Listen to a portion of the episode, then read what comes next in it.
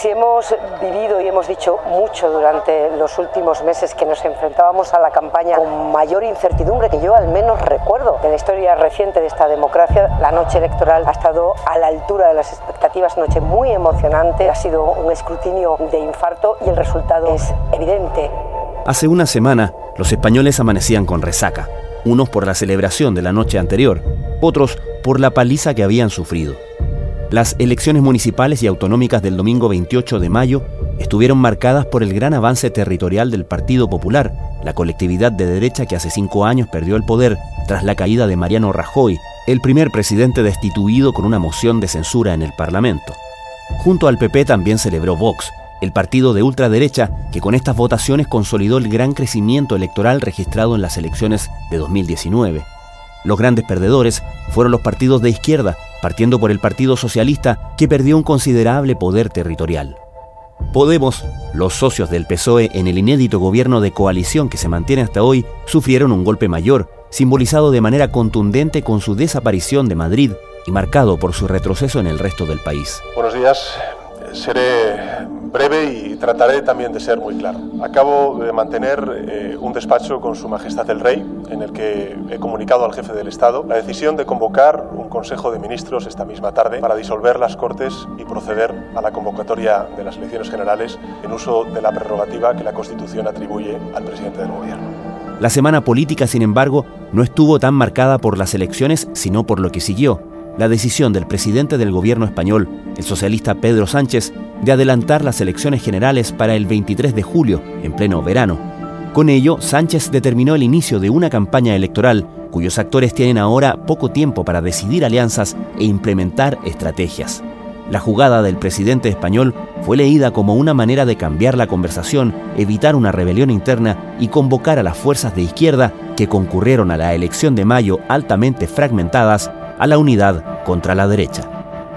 Es una llamada de atención fundamentalmente, por una parte, a los partidos de izquierda, a la izquierda del Partido Socialista, que iban desunidos y que tenían toda la impresión de que así iban a continuar yendo a las supuestas elecciones de diciembre, también es una llamada a un cierre de filas al votante de izquierdas, como diciéndole, bueno, fijaos lo que puede pasar en este caso, y también para evitar el desgaste de lo que iban a ser seis meses con esa polarización de forma creciente. Paloma Román Marugán, doctora en Ciencias Políticas y directora de la Escuela de Gobierno de la Universidad Complutense de Madrid, advierte que aunque las elecciones del 28 de mayo marcaron una tendencia, será lo que suceda en varios frentes puntuales de aquí al 23 de julio lo que determine si la derecha vuelve a gobernar en España o si la izquierda logra retener el poder. Desde la redacción de La Tercera, esto es Crónica Estéreo. Cada historia tiene un sonido. Soy Francisco Aravena. Es lunes 5 de junio. Quería partir por preguntarle cuánto de la política nacional suele reflejarse en las elecciones municipales y, autonómicas. Y si esta elección en ese sentido fue diferente o, es como, como siempre son las cosas. La verdad es que tanto en autonómicas como en municipales influye bastante la política nacional, quizá en una proporción inadecuada, porque en realidad estamos hablando de elecciones de otros ámbitos. En estas concretas realmente también lo hizo y lo hizo bastante, quizá más que en otras ocasiones. ¿Y por qué cree que esta vez entonces pesó tanto el tema? Por varias razones. Una de ellas porque vivimos en un clima de polarización muy creciente que, bueno, pues mm, utiliza cualquier escenario de confrontación como amplificador. Eso por un lado. Y luego por otro también, evidentemente, porque quedaba muy poco tiempo para acabar la legislatura. Hubiera sido en diciembre de haber continuado hasta el final y ya cuando se están acabando las legislaturas, todos se ponen mucho más nerviosos y bueno, eh, entonces eh, el nivel de la escalada, digamos, del conflicto es superior. El Partido Popular ha ganado las elecciones municipales y las elecciones autonómicas. ¿Qué cara de presidente del gobierno se le está poniendo al de mi derecha aquí? Porque lo que pasa en Madrid, ¿sabéis qué es? Que resuena en toda España. Y hoy, hoy ha empezado la derogación del sanchismo. Creo que a las cosas hay que llamarle por su nombre y esto ha sido una derrota sin paliativos. La única vía de alternativa a lo que va a ser un gobierno PP Vox, que desde luego yo tengo que decir que me preocupa mucho, en cualquier caso va a haber una alternativa democrática potente. El PSC no renuncia a nada. Però és cert que ha quedat primer amb només 11 regidors i regidores i que les forces progressistes en sumem 24. Y hemos dado el primer paso para un nuevo ciclo político que vamos a abrir con todos y para todos en España en los próximos meses. Cuando habla de polarización en la política española, ¿puede establecer hitos o asuntos que hayan determinado esta dinámica de las cosas? En primer lugar, vamos a ver, desde el año 2018, que fue el momento en el que Pedro Sánchez llega a ser presidente del gobierno por una moción de censura, que es la primera que triunfa a nivel nacional y desaloja al Partido Popular del gobierno lógicamente es un instrumento que tiene la Constitución y es tan legítimo como cualquier otro.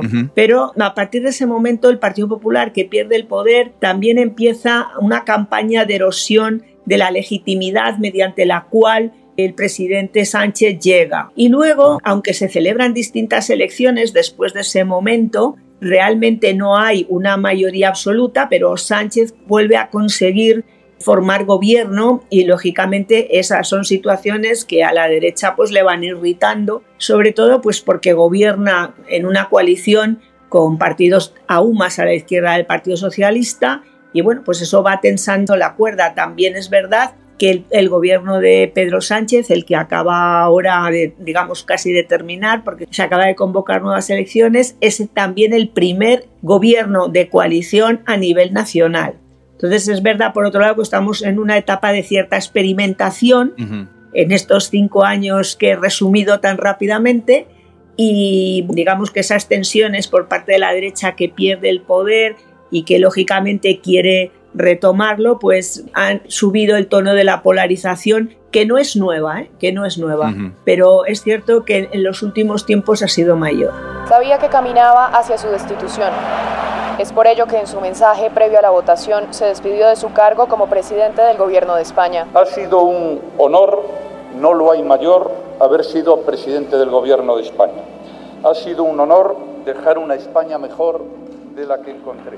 Y el Partido Popular, después de perder de esa manera el poder hace cinco años, eh, después de la moción de censura a Rajoy, ¿qué pasó en el partido? ¿Cómo se rearmó para llegar a un momento expectante en el que se encuentra hoy día después del triunfo en las elecciones municipales y con las buenas perspectivas que se pueden adelantar para las elecciones del 23 de julio? Bueno, se va rearmando poco a poco porque el triunfo de la moción de censura fue un golpe muy duro había que tener en cuenta que una semana antes había conseguido Rajoy aprobar los presupuestos, entonces ya se veía con un horizonte despejado y a la semana siguiente pierde el poder, ¿no? A partir de ahí, pues como suele ocurrir siempre, los partidos cuando pierden el poder entran en una crisis interna, ¿no? Y eso le ocurrió al Partido Popular, que, bueno, pues incluso por primera vez en su vida con la pérdida del poder, lleva a cabo unas elecciones primarias, por cierto, un poco peculiares, pero bueno, viene a suponer en términos prácticos un cambio de liderazgo con eh, el objetivo de impulsar un nuevo Partido Popular que realmente no va a cuajar porque las primeras elecciones ya a las que se presenta el nuevo líder, que era Pablo Casado, pues fueron las que obtuvo peores resultados.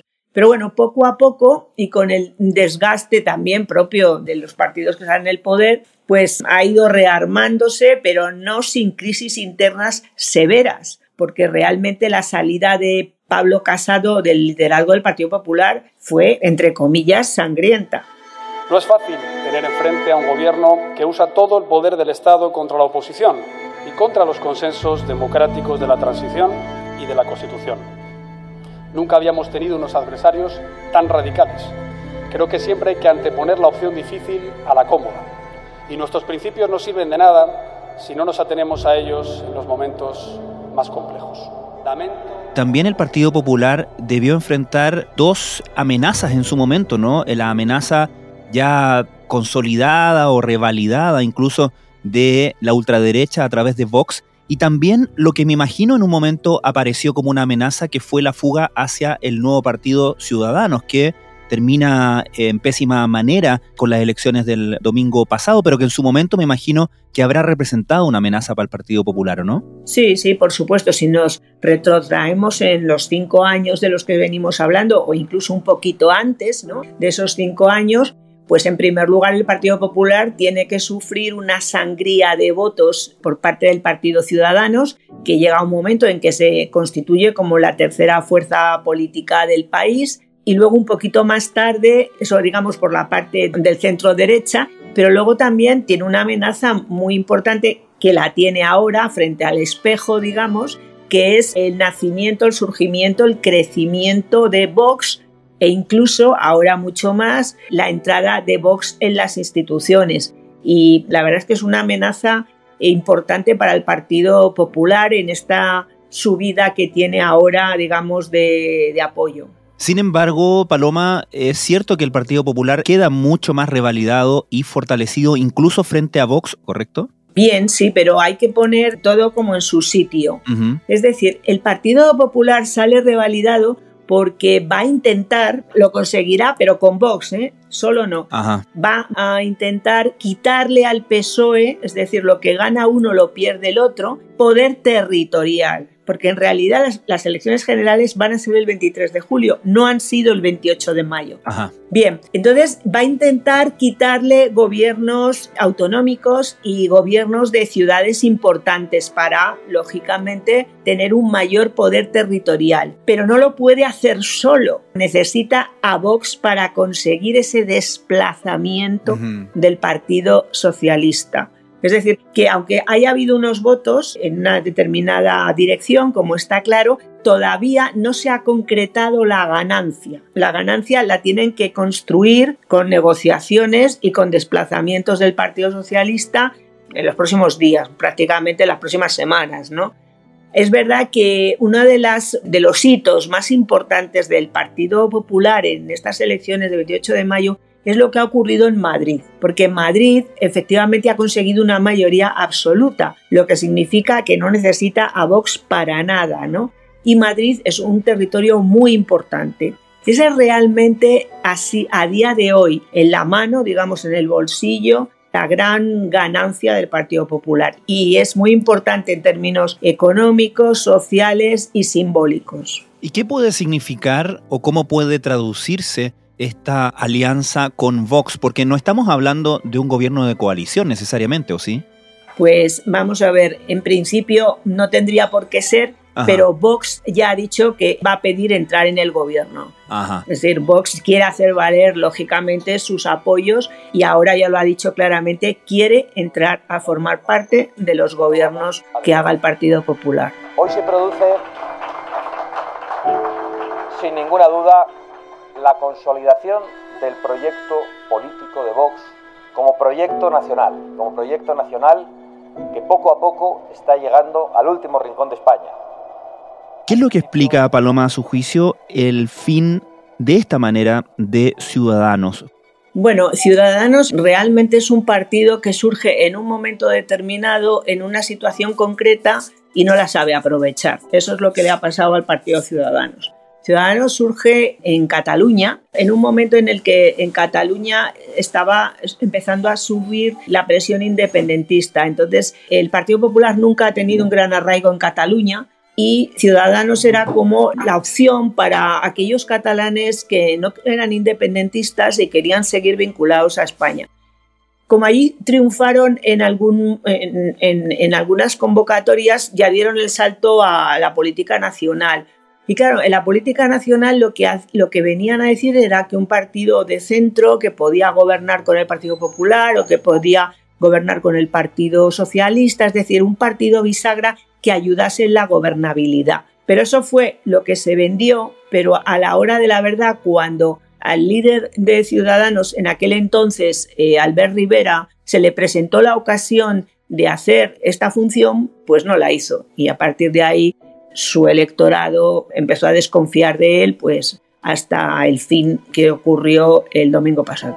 Ha sido tal la debacle de la izquierda en estas elecciones municipales y regionales que el presidente del gobierno, Pedro Sánchez, ha asumido esta derrota de manera personal. Asegura que los resultados van mucho más allá de lo local o de lo regional y que lo mejor, y cito textualmente, es que los españoles tomen la palabra para definir el rumbo político del país. Y es que el 28M, como se le dice aquí a la fecha electoral, 28 de mayo, tiñó de azul el mapa de España, un azul que representa al partido de derecha Partido Popular. Se hace con al menos seis regiones que estaban antes en manos de la izquierda, entre ellas la comunidad valenciana y la mayoría de las grandes ciudades españolas, excepto Barcelona, que aún está en... Estás escuchando Crónica Estéreo, el podcast diario de la tercera. Hoy conversamos con Paloma Román Marugán, directora de la Escuela de Gobierno de la Universidad Complutense de Madrid, sobre los factores que marcarán el resultado de las elecciones generales convocadas para el 23 de julio.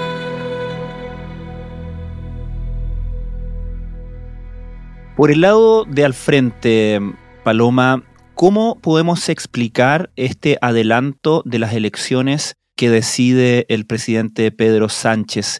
¿Es, como se ha especulado, una manera de evitar una rebelión interna? ¿Es una manera de controlar la narrativa o es más que eso? Bueno, es eso y más cosas, más cosas. El presidente Sánchez ha caracterizado, lo leía hace un rato, por ser una persona que le gusta apostar. Efectivamente, este es un reto muy difícil, es un órdago. Los componentes que me ha señalado de, rebelión y descontento interno pueden estar ahí, pero realmente yo creo que él lo que plantea es que hay una posibilidad única de salvar la situación que se había producido el día 28. Entonces, es una llamada de atención fundamentalmente, por una parte, a los partidos de izquierda, a la izquierda del Partido Socialista, que iban desunidos y que tenían toda la impresión de que así iban a continuar yendo a las supuestas elecciones de diciembre, también es una llamada a un cierre de filas al votante de izquierdas, como diciéndole, bueno, fijaos lo que puede pasar en este caso, y también para evitar el desgaste de lo que iban a ser seis meses con esa polarización que yo le estaba comentando de forma creciente. ¿Se puede hablar, Paloma, de un sanchismo? ¿Existe tal cosa y cómo, cómo lo podríamos caracterizar si es que es el caso? Vamos a ver, yo creo que el sanchismo no existe, como no existía el felipismo, como no existe estos nombres que realmente son cantinelas, ¿no? Que le van colocando a unos y a otros. Me refiero a lo que es el término. ¿eh? El término sanchismo lo que intenta es identificar de alguna manera y pobremente una etapa de dirección del país, de España. Claro, el sanchismo es, como usted sabe muy bien, una denominación de la derecha que lo que quiere es resumir de forma negativa los cinco años de los que hemos hablado al principio de esta charla. No hay exactamente grandes argumentos que caractericen el sanchismo, salvo esa queja contra un apoyo en partidos de izquierda o de extrema izquierda, una forma de gobernar, según ellos, que miente constantemente. Es decir, son como insultos y como situaciones todas muy negativas donde es difícil encontrar un argumentario sólido. Pero para ellos es lo de menos, eso es lo de menos, bueno, en política a veces es lo de menos porque realmente el ciudadano general pues digiere mejor términos gruesos sin tener que explicar mucho que ir a puntos concretos que puedan hacer un perfil de lo que podría ser el sanchismo. El sanchismo viene a ser lisa y llanamente un insulto.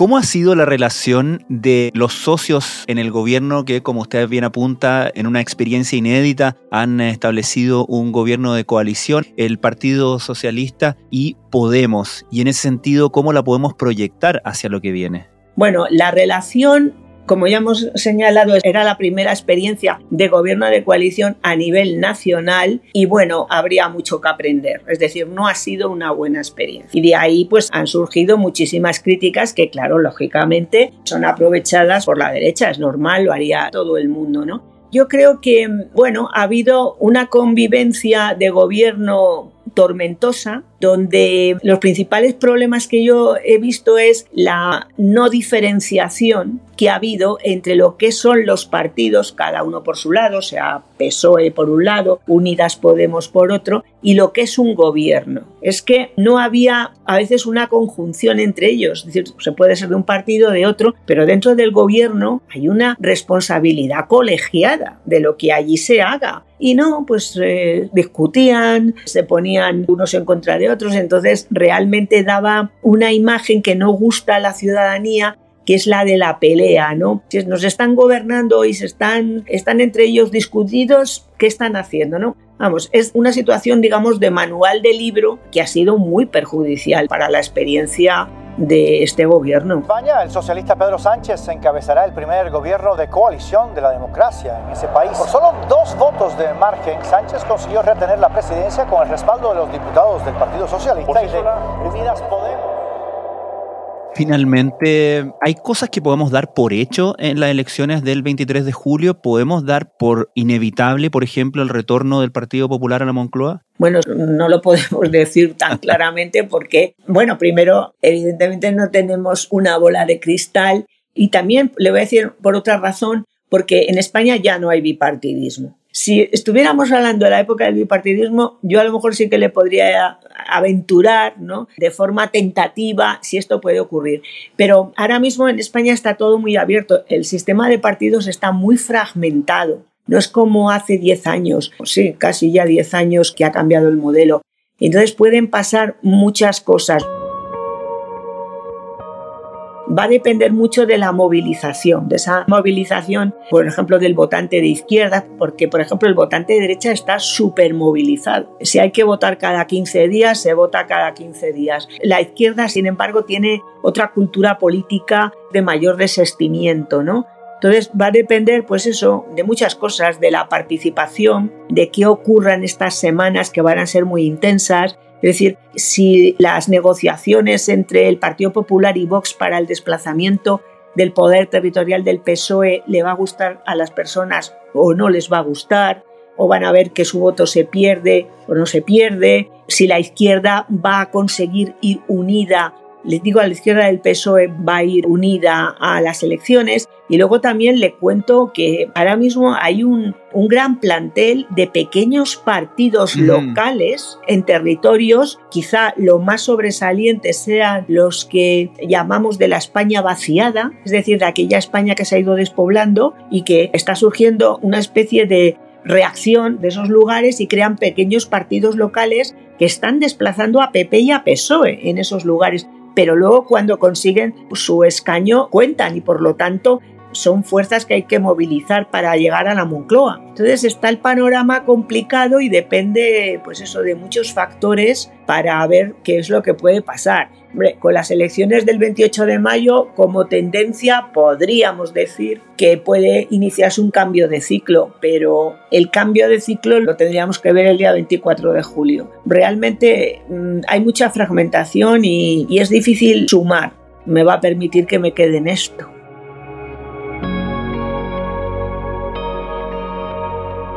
Paloma Román Marugán, muchísimas gracias por esta conversación con Crónica Estéreo. Muy bien, gracias a usted.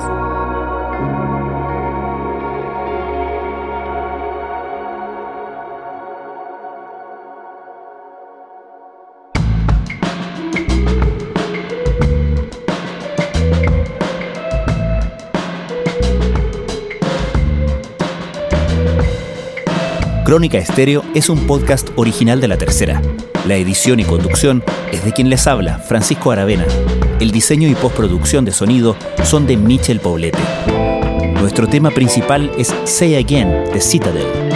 Escucha todos nuestros episodios en Spotify o en tu plataforma favorita de podcast y en latercera.com. Nos encontramos mañana en una nueva entrega de Crónica Estéreo. Cada historia tiene un sonido el podcast diario de la tercera.